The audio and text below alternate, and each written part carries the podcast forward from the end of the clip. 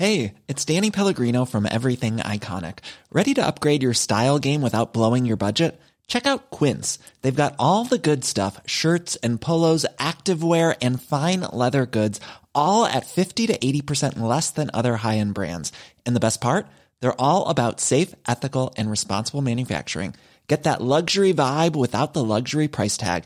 Hit up quince.com slash upgrade for free shipping and 365 day returns on your next order. That's quince.com slash upgrade.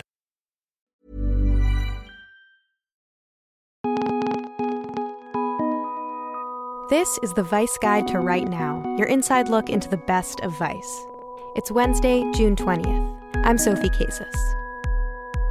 Today, we're saying F you to big banks and seeking more ethical and financially beneficial alternatives.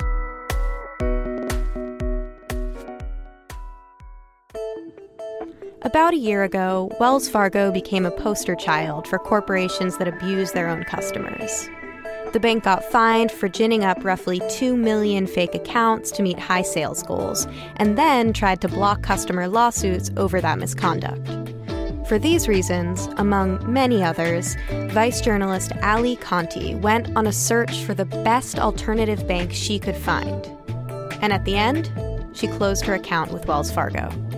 I sat down with Allie to hear about what she learned.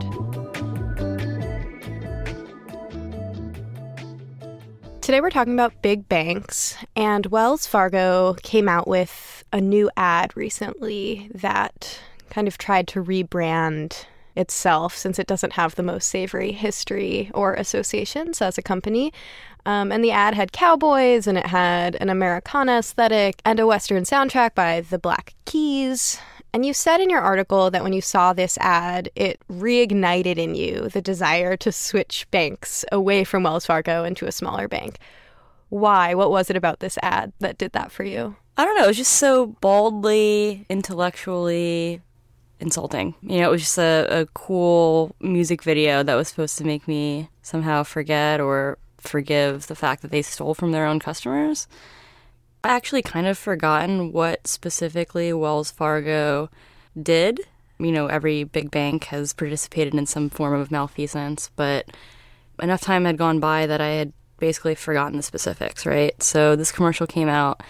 It was this big budget, big production uh, affair, chock full of Americana, soundtracked by Black Keys with cowboys, and on top of it being intellectually insulting, like I'm supposed to fall for the kind of razzle dazzle of this basically a music video. It laid out what they did, and I had forgotten. And now that they've copped to it in a commercial that I watched, I felt like I wanted to switch banks. How did it lay out what they had done? Um, it was a bit vague. I, like it just kind of I remembered. They didn't say specifically what it was, but they did say that they had dropped the ball and lost people's trust, and that they were fully aware of that and going to try to rebrand and, and regain the customers' trust, basically.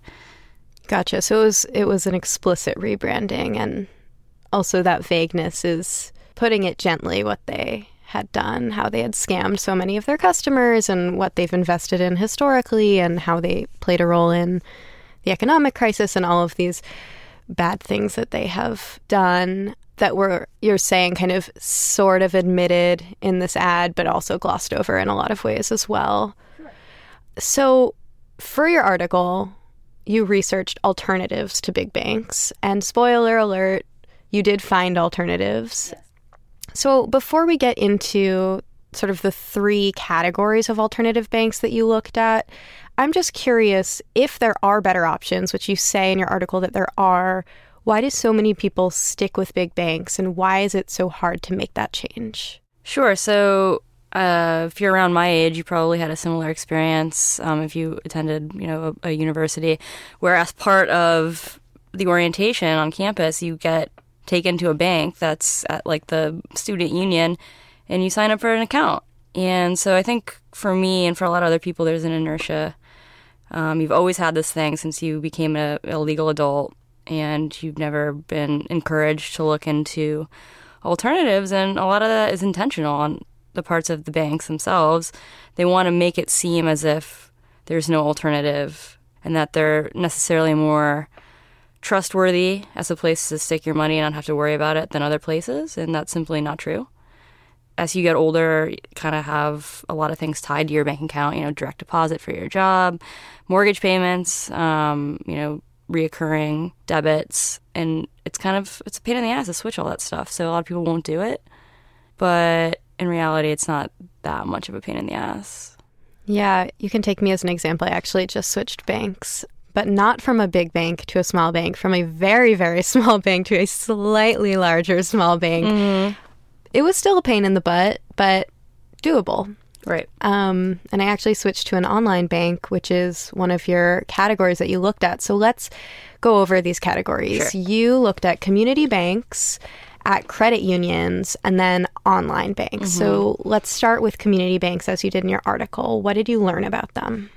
So if you're truly a good person, you should probably switch to a community bank. I kind of tried to find the best thing that straddled the line between being good for the world and being good for me, right? So community banks are more likely to invest back into the community by giving, you know, business loans to people who live in the area and you know kind of hold events for for the community and stuff like that. And you know, if you put your money in a savings account in a community bank, you're going to make more money than if you put it in Wells Fargo or Chase or something like that. I found that they're not the best interest rates that you can get, but they're still significantly higher. So yeah, you would you would get more money if you switch on top of just being good, but it's mostly if you just want to be good, I think. Gotcha. All right, so the second category is old school credit unions. Yeah. And I always associated credit unions with putting economic power back in the hands of people who had been economically marginalized in some way. And I never thought a ton about the difference between credit unions and community banks. I think in my mind they were one and the same, but they're not, apparently, according to your article. So, what is the deal with credit unions? What did you learn there? Yeah, like you alluded to, historically, credit unions have been ways that, you know, marginalized communities, often immigrant communities, have come up with to provide financial services for themselves.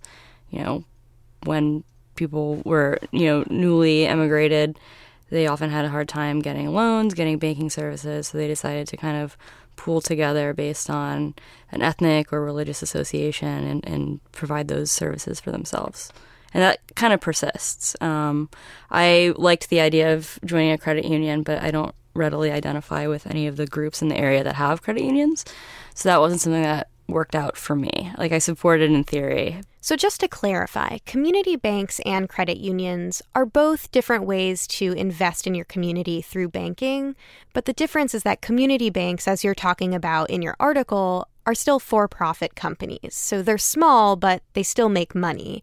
Whereas credit unions are not for profit. They actually function more like a co op where members have part owner status. So without the incentive for profit, credit unions can offer their members various benefits and can be more trustworthy in that sense. So that's community banks and credit unions. And the last category you looked at is online banks. Like any good millennial, you turn to the internet. So, what did you learn about those? So, yeah, there's a lot of fintech, quote unquote. Um, that's usually a term I roll my eyes at because the worst kind of people send me PR messages about this all the time. But yeah, there's a lot of financial uh, tech services that are trying to bring the benefits of community banking and credit unions to people who are millennials, who you know are nomadic, uh, not necessarily like rooted in any specific community over you know the course of generations, but still want to kind of reap the economic benefits and uh, yeah. So what were the final results? What what would you recommend sure. someone who's trying to leave Wells Fargo or another big bank? Which category would you recommend for them? I would recommend probably looking into a community bank. I, I really like the fact that they give really good interest rates to people in the community who want to start businesses. You're investing in your community that way. That actually can do some tangible good. But for me, I did the online credit union, which there are only a few that you can you can join by making like a charitable donation. Um, some of the other ones, you know, are online, but you have to live in like a specific geographic area. There's one, you know, for the state of Michigan, and you have to have some sort of tie however tenuous to the state of Michigan. I have none, so that wasn't an option for me. But yeah, I was able to join one by making a $10 one time donation to a charity that benefits foster children. That also seemed in the spirit of this article, right? So I don't feel bad about that at all. And yeah, now my life is better and I get to close my Wells Fargo account and I feel great about it. Nice. So you not only reap the ethical benefits of that, but actually there are financial benefits to switching to a community bank or a credit union or an online community or credit union bank, at least the ones that you looked at in your article and that's that's really cool. Totally. Yeah, it's going to be like hundreds of dollars a year. Um, my interest rate at Wells Fargo, I was making 0.01% annual interest on whatever my balance was. And this new one is, I think, 1.6%. So, I mean, not an insane amount, but hundreds of dollars a year. Took me 15 minutes max. Would recommend everyone do it. To read Allie's full story, go to Vice.com. That's it for now. Thanks so much for listening. And make sure to tune in again on Friday for another Vice Guide to Right Now.